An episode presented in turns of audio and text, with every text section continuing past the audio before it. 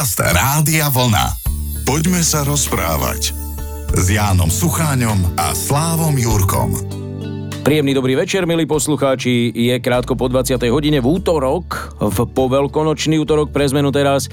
Takže vás vítame opäť pri našej relácii. Poďme sa rozprávať. Slavo Jurko a Jan Sucháň. Pozdravujem, dobrý večer. Ešte raz pekný dobrý večer. Verím, že všetko ste zvládli, hlavne v kombinácii so včerajškom, že ženy bez nejakých e, poistných udalostí alebo nejakých škodových udalostí, že ste to ustáli, všetky tie mužské ataky. Muži, že ste trafili domov potom po tých večerných oslavách a že môžete teraz už všetci v pohode s nami zdieľať túto túto hodinku. Ak s nami chcete zdieľať aj možno niečo pekné, niečo silné, čo ste prežili počas veľkonočných sviatkov, nie je žiadny problém. Už o týždeň totiž bude naša relácia vyhradená práve vašim otázkam alebo vašim príbehom www.radiovlna.sk v reláciách si nájdete Poďme sa rozprávať a môžete cez pripravený formulár sa s nami skontaktovať. Budeme len a len radi. Ešte raz pekný večer. Poďme sa rozprávať. Janko, ešte raz vítam a zdravím aj teba, pekný večer. Ďakujem, pozdravujem. No poď, podiel sa o nejaký vtipný zážitok, koľko zblúdilcov omylom včera klopalo aj na tvoje dvere na fare. Vieš čo, nebudem, nebol som doma, keď som odslúžil si to, čo som odslúžiť mal, takže som išiel aj ja potom po svojich cestách a chodníčkoch, takže... Dal si cedulu, tu žiadna žena nebýva. No tak to som nedával, pretože všetci to vedia a bol som ja navštíviť nejaké dievčatá ženy, takže keď som sa ale vrátil domov, všetko bolo v poriadku, takže niekto, nikto sa nedobíjal, ani ma tento raz nikto nevykradol, všetko, aj dvere v poriadku. Hm, tak, tak, tak úspešné sviatky sú za Tak úspešné sviatky sú za mnou. A tiež by som chcel pozdraviť e, touto cestou práve, že všetkých vás, milí poslucháči, ktorí mi posielate a ste mi poslali veľa pozdravov, nestíham každému odpovedať, takže aspoň takýmto spôsobom vás chcem pozdraviť a poďakovať sa za všetko, popriať vám všetko dobré. Často myslím rovnako na vás a taký taký pozdrav pre všetkých by som si dovolil práve od e, Tonka Serholca, ktorý tiež vstúpi tak človeku do mysli mnohokrát aj v priebehu celého roka, ale možno ešte viac takto, keď sú takéto sviatky. To, čo napísal ešte ako svoj pozdrav v roku 2011. Je to stále ťažšie, smutnejšie, i keď nechýba nádej. Čím som starší, tým rýchlejšie sa z veľkých sviatkov vytráca ich v detstve prežitá poézia a počas študentských rokov zadefinovaná pravda a istota, ktoré boli zdrojom radosti a zmyslu. Stiera sa rozdiel medzi nedelou a pracovným dňom. Každý deň, ak sa nám podarí, stáva sa Božím darom a sviatkom. Aj oslava z mŕtvych stáleho stále viac centruje do môjho ľudského príbehu, ktorý sa pre mňa ako proces rodu nového človeka rozvíja a ešte stále trvá. Ako sa môže človek znova narodiť, keď je už taký starý, spomína Ján vo svojom evanieliu.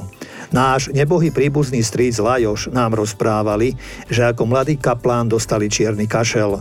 Na to sa vtedy umieralo. Ležali na smrteľnej posteli, keď odišiel kňaz, čo im udelil pomazanie, prebrali sa z temnôt.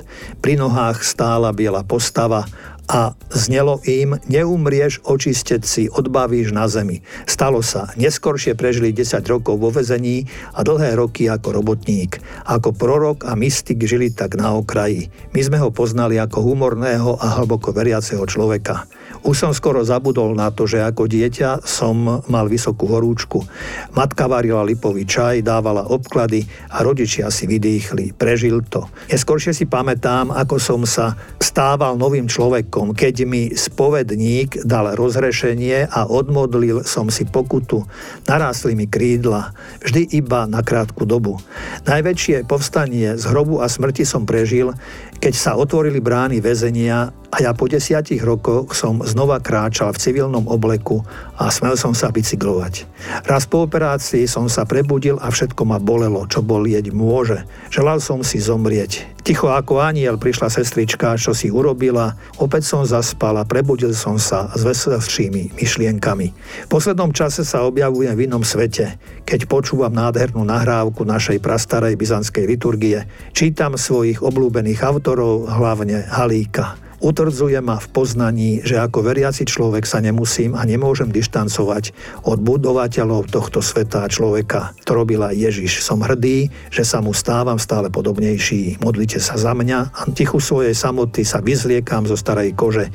Nie je to ľahké denne prekonávať príťažlivosť takých pekných a zbytočných vecí a chrániť si svoje tušené, neviditeľné svetlo. To ťažké, temné, neželané sa vždy skončí. Nesie v sebe posolstvo nádeje, budúcnosti a zmyslu. Priatelia, toto všetko vám prajeme aj my z Rádia Vlna. Poďme sa rozprávať s Jánom Sucháňom a Slávom Jurkom. Môžeme len znova pripomenúť, že slova Antona Strholca sú už viac než 10 rokov staré a predsa stále výsostne aktuálne, ale ty máš aj svoj pohľad na zmrtvých stane Ježišov už priamo z roku 2022, takže čo si v tom videl ty? Vychádzam, lebo sa to nedá opomenúť, to, čo žijeme, prečím možno máme aj strach a prečím si kladieme mnohé otázky, ako je to možné, že v 21. storočí nedaleko od nás zomierajú nevinní ľudia. Takže trošku tak som rozmýšľal a zamyslel som sa trošku tak spätne do minulosti, pretože mnohé sa ma týka, mnohé som prežil. Mnohí sme si mysleli, že marxaninizmus ako vedecký svetonázor je už dávno prekonaný, že je minulosťou. Moja generácia takmer 40 rokov žila v jeho objatí. Potom sme sa všetci, teda aspoň sa zdalo, že všetci prihlásili k slobode a demokracii. Po rokoch o snahu neustále ju vnášať do života sa ale ukazuje, že problém, ktorý minulý režim prinášal, neskončil. Akoby na hrudi demokracie sme si pestovali a pod jej rúškom boli schovaní a čakali príhodnú chvíľu pohrobkovia minulých režimov u nás doma aj na východ od nás, ktorí teraz cítia svoju príležitosť otočiť vývoj a vrátiť nás späť do neslobody a tmy. Ja nerozumiem mnohému, čo sa deje vo vojne na Ukrajine, zdá sa mi však, že všeobecne s vojnami sa počíta. O zbrojení sa dnes vôbec alebo len málo rozpráva, ale to množstvo zbraní, od najstarších až po tie najmodernejšie, sa nevyrábali, nevyrábajú len tak na parádu. Naša civilizácia je veľmi krutá, keď zomierajú nevinní ľudia vďaka mocným sveta, výrobcom zbraní a obchodovaniu s nimi. Pochybujem, vlastne ani neverím rôznym proklamovaným návrhom na mierové rokovania, kde sa dopredu proklamujú jednotlivé podmienky a záujmy zúčastnených. Keby im naozaj skutočne išlo o mier, o ochranu ľudí, o ľudskú dôstojnosť, o životy detí, agresor by prestal s bombardovaním a vojaci by sa mohli vrátiť domov k svojim mamám a manželkám. Zbranie nikdy nezabezpečili a nezabezpečia opravdivý mier. My katolíckí kresťania teraz slávime veľkonočné sviatky, sviatky zmrtvých stania Krista. Pravoslávni kresťania ich slávia o niekoľko týždňov neskôr.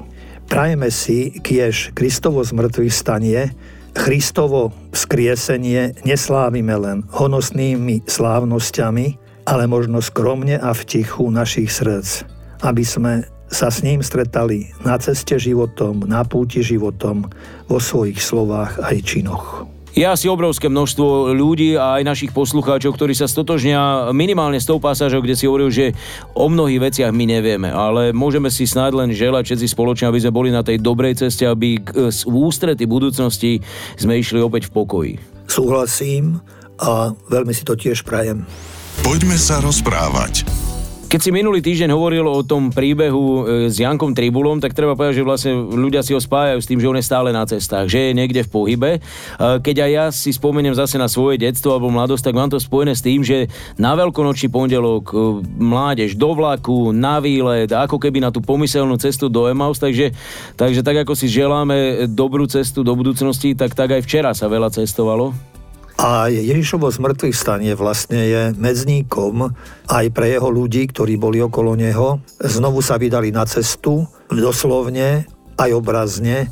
Najskôr ste boli aj vylakaní, nerozumeli tomu všetko, čo sa deje, boli sklamaní vlastne, pretože mnohí zanechali svoje povolanie, aj možno blízkych ľudí, aby ho nasledovali a teraz vlastne zažili akoby fiasko. A predsa to nezostalo tak. Predsa sa ukázali prví ľudia, ktorým Ježiš vstúpil do života ako z mŕtvych stali, či to bola Mária Magdaléna, či Ježiš sa prihovoril Tomášovi neveriacemu, alebo ostatní apoštoli, keď aj boli pokope. A čo je pre mňa tak, taký pekný obraz, emavskí učeníci, ktorí tiež smutní kráčali práve z tohoto miesta, možno povedať, že najskôr akoby hrôzy a rozprávajú sa o tom, čo sa vlastne stalo. Pridal sa im pocestný a bol to vlastne sám Kristus a oni ho nepoznali. Aj sa ich pýtal, čo je, čo ste takí smutní a oni hovoria, že ty nevieš, čo sa stalo v Jeruzaleme a to a to, že my sme uverili Ježišovi a že on e, bol vlastne ukrižovaný a nám sa všetko ako vlastne mení, zmenilo a my sme smutní z toho a tak. No a on kráčal s tými a vysvetľoval im práve mnohé tie obrazy. A už keď sa blížili do cieľa cesty, tak sa mali rozlúčiť a oni ho požiadali, aby neodchádzal, aby zostal s nimi a potom, keď spolu večerali, tak ho aj oni spoznali pri lámaní chleba. To sa dá vyložiť viacerými spôsobmi, celý ten e, dej alebo celá tá udalosť, ktorá sa stala, ale je pravda, že do našich dní to takisto perfektne pasuje. Veľakrát sa nám prihovárajú rôzni ľudia rôznym spôsobom a my tiež v nich nevieme identifikovať alebo spoznať toho, kým v skutočnosti sú, ale o tých stretnutiach e, by sme mohli hovoriť do nekonečna a hľadať práve vďaka stretnutiam, inak v angličtine sa tomu hovorí aj brainstorming, možno, že dáš hlavy dokopy a niečo z toho potom vzíde a tu už to smeruje k tomu, že aj církev práve takýmto spôsobom v synode chce zapojiť alebo chcela zapojiť aktívnych kresťanov.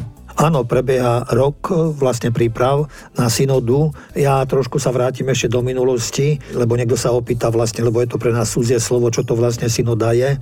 Synoda je stretnutie biskupov vybraných e, z rozličných krajín sveta, ktorí sa schádzajú v stanovenom čase, aby udržiavali úzke spojenie s pápežom. Synoda pochádza z gréčtiny a dá sa preložiť ako schôdza či stretnutie, či dokonca by som povedala šputovanie. Synoda je vyjadrením spoločnej cesty biskupov, ich kolegiality, ako to povedal kedysi aj pápež Jan Pavol II. Je to tiež stretnutie sa biskupov s pápežom, čo som už spomínal. Má za úlohu synoda rozoberať otázky predložené na rokovania a vyjadriť želanie nie však o nich rozhodnúť alebo vydať o nich dekréty, ak jej v určených prípadoch nedal moc rozhodovania sám pápež. Biskupy celého sveta v širšom zastúpení sa periodicky stretajú každé 3-4 roky a schádzajú sa, aby diskutovali o aktuálnych otázkach, aby v užšom zastúpení v určený čas diskutovali o naliehavých témach, ktoré vyžadujú rýchlu odpoveď alebo sa stretávajú z jednej geografickej oblasti v určený čas, aby diskutovali o otázkach spojených s ich regiónom. 17. oktobra 2021 pápež František zahájil prípravu na najbližšiu synodu a tá už teraz táto príprava prebieha v cirkvi, v krajinách po celom svete a v jednotlivých diecézach, aj u nás na Slovensku.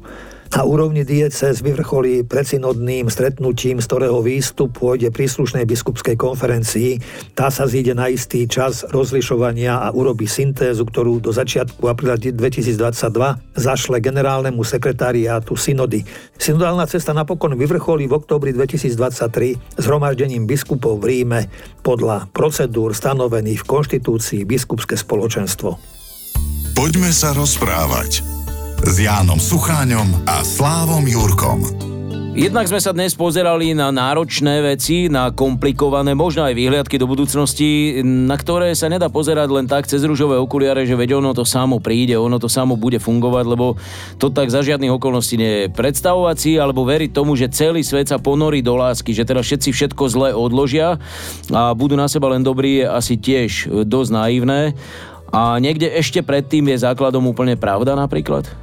No všetko, čo by malo a čo má zmysel, tak by malo byť postavené na pravde. Ja som kedy si čítal takú poviedku o pravde, keď e, jeden muž išiel okolo predajne a videl tam nápis obchod s pravdou, si uvedomil, že aha, tu predávajú pravdu, tak e, prišla prívetivá predavačka, spýtala sa ho, aký druh pravdy by, si, by chcel si kúpiť, či čiastočnú pravdu alebo celú pravdu. Samozrejme celú pravdu, hovoril mladý muž. Nechcel podvody, pochvály, chcel aby jeho pravda bola číra, jasná, absolútna. Predávačka ho potom zaviedla do druhej časti obchodu, kde sa predávala celá pravda. Tam sa mu prihovoril súcitne predávač a ukázal mu štítok s cenou. Opýtal sa, prosím vás, cena je veľmi vysoká za pravdu. Aká je tá cena? Spýtal sa, rozhodnutý získať pravdu za každú cenu. A predávač mu povedal, cena spočíva v tom, že ak si tú pravdu vezmete, do konca života už nebudete mať pokoja.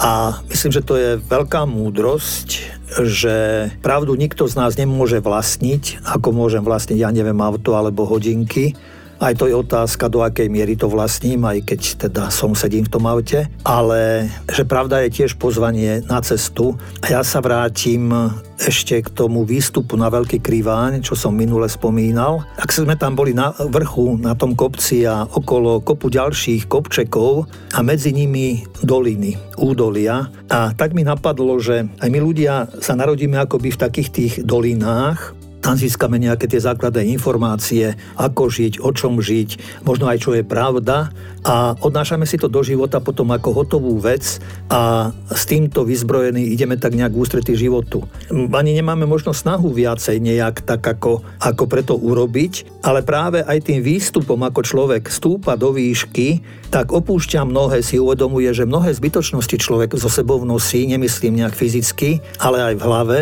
a že čo je dôležité, že práve tá cesta, možno aj práve do kopca, do výšky oslobodzuje človeka od mnohého. A že keď by sa nám ľuďom podarilo, alebo keď by sme chceli tento obraz si zobrať so sebou, takže sa pokúsiť povedzme z tých našich dolín vystúpiť na tie kopce, na tie vrchy, na hrebeň kopcov, na hrebeň vrchov a že kráčať po tých hrebeňoch. Vždy tam bude riziko, že človek jednou nohou alebo druhou nohou sa môže šmiknúť akoby naspäť do tej doliny. Ale umenie je v tom práve, že znovu sa vrátiť a kráčať ďalej. Vedomí si alebo s nádejou, s vierou, že práve na tej ceste sa nám vynára hodnota, aj, dovolím si povedať, aj pravda. Pravdu hovorím, že nemôžeme vlastniť, lebo by nám zomrela. A toto je problém, si myslím, aj toho spomínaného či nenávisti, či vojen, že nie sme ochotní vstúpiť do seba a vystúpiť zo seba. Ako spieval Tublatánka, pravda výťazí, aj na tom je veru tak, veľa pravdy. Ďakujeme veľmi pekne aj za dnes šok strávený vo vašej spoločnosti a tebe ďakujem za to, že ja som ho zase mohol stráviť v tvojej. Lúčime sa Slavo Jurko a Jan Sucháň. No a ja tebe ďakujem. Prajeme všetko dobré a veľa pohody pri ďalších programoch s Rádiom Vlna. Dobrý večer. Poďme sa rozprávať s Jánom Sucháňom a Slávom Jurkom. Rádio Vlna.